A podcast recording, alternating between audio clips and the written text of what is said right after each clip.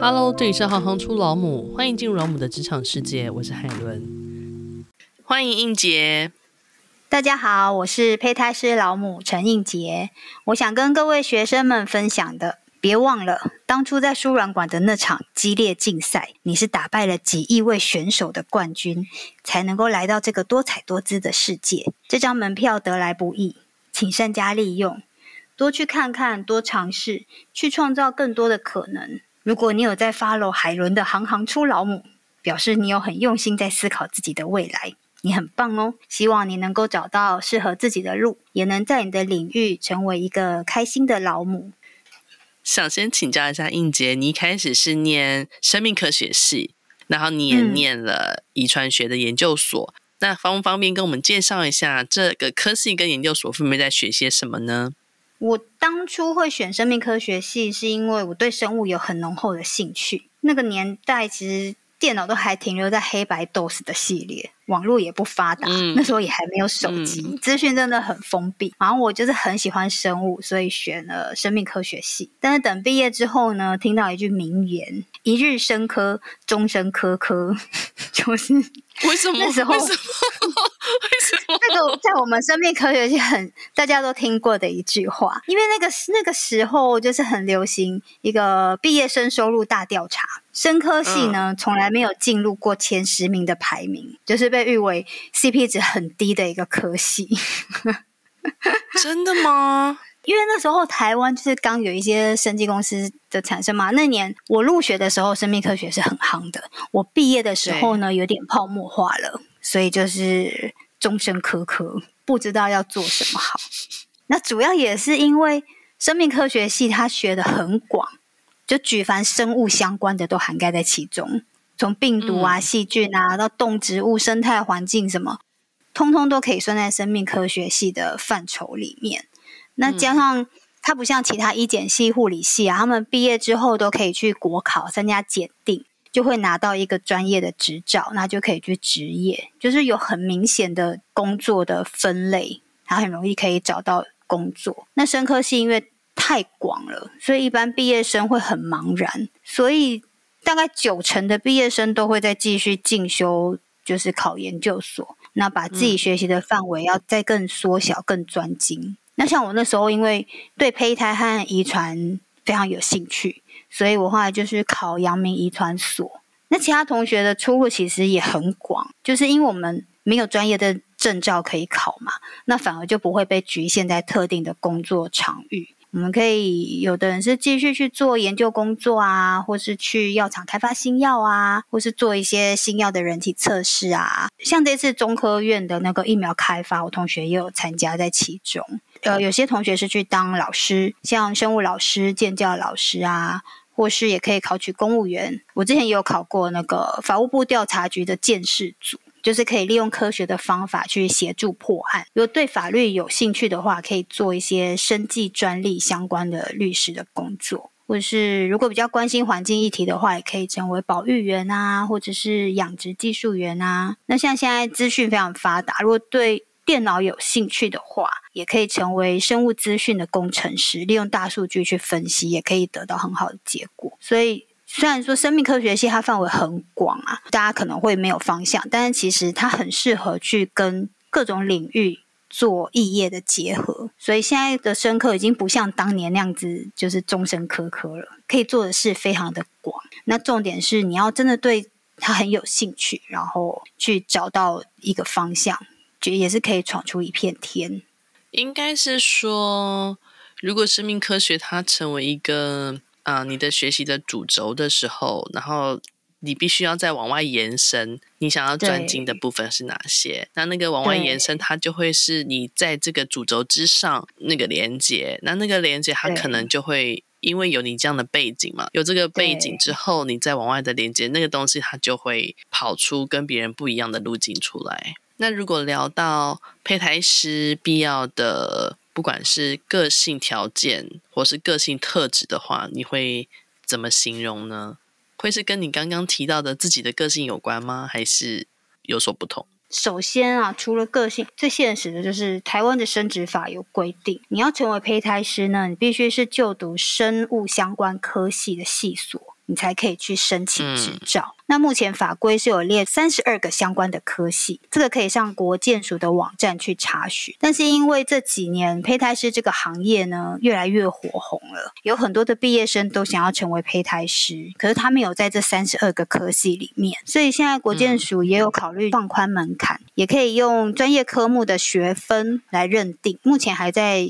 修法的拟草案阶段而已。那如果有兴趣的学生呢，嗯、就可以继续 follow 这个法案。那符合条件的人呢，嗯、就符合这三十二个科系呢，还必须要在就是卫生署有鉴定合格的院所要去实习至少一年，然后累积二十个真实的案例，然后还要送审。你真的有通过的话呢，才会成为胚胎师。但是现在其实台湾的胚胎师啊，完全没有。相关的科系，我们在大学里面是找不到跟胚胎师相关的这种科系可以去学习的，所以台湾的胚胎师大概都是靠师承学长姐啊，有点像学徒制啊，所以他的专业知识跟技巧啊，各种各门各派其实差异会很大。所以其实我们现在就是我们核心营运。今年有跟台湾大学合作，有开了一门胚胎师学院的课程，台湾第一次有针对胚胎师这个职业内容所开的课程，就是希望。嗯在这个领域，因为我们毕竟做的是人的胚胎，所以我们很希望能够提升这个领域的专业度。其实很多年前，大家就很希望能有这样的课，因为我们就是师徒制、闭门造车的，学的东西都不一样，五花八门，很需要一个统合，然后让大家真的可以精进这个技术。而且感觉胚胎师这个职业以后的需求量一定是越来越大的啊。呃，没错，case 量是每年在攀升。对呀、啊，因为大家越来越晚婚啊，然后现在地球的环境呢越来越不友善，其实不管是人类或是动物的生育率都在下降。嗯，然后我觉得个性的话，要成为胚胎师，就是除了我说专业训练，我觉得更重要的是他的人格特质。所以我在面试新人的时候，其实我最重视的不是他的学历或是那种专业，因为这些都是。进来再训练就好。我其实更重视的是他有没有那个同理心。就是胚胎师这个工作，我们手上握着的是一个一个家庭他全新的盼望。你必须要同理这些盼望，你才会尽心尽力去照顾他们，把他们这些胚胎当做是你自己的孩子，这样用心的呵护。因为其实如果不是有这个同理心啊，你也很难胜任胚胎师这份工作，因为这是一个。要牺牲假日的工作，而且就是为了保护这些胚胎，我们是禁止化妆，或是用香水啊、护手霜啊、发胶、发蜡什么，就是任何有香味的乳液，这些挥发的物质都是对胚胎有害的，所以我们绝对不会去碰这些东西。那其实这两年因为疫情的关系，你要一直手要喷酒精啊、洗手啊，然后又不能擦乳液，就是手都变得很粗。嗯所以我觉得成为一个胚胎师，首要条件就是同理心。那你只要有同理心，其实很自然的，你就会衍生出其他胚胎师需要具备的个性，包括你要很细心啊，要很耐心，要很谨慎，那还有要不断要去求知的欲望。因为新的技术其实全球大家在不断的更新，我们要随时跟上最新的消息，那你才有。更多的办法来解决一些困难的案例，你你能懂得越多，你可以提供的帮助就越多，那就可以让更多的胚胎可以真的变成宝宝。如果聊到学校所学跟职场应用，你觉得最大的差异是什么？嗯，因为我念的是生命科学系啊，加上遗传所，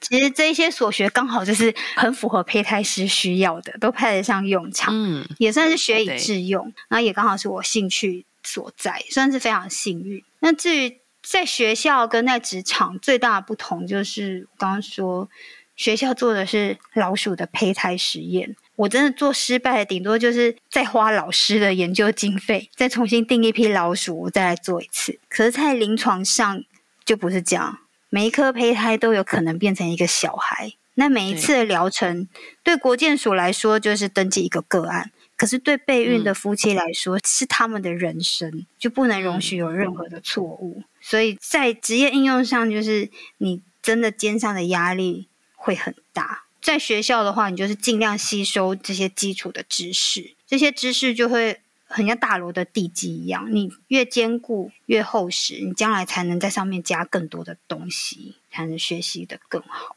聊到这些基础的地基，嗯、那你觉得学生在学生时期该学会最重要的三件事情会是什么呢？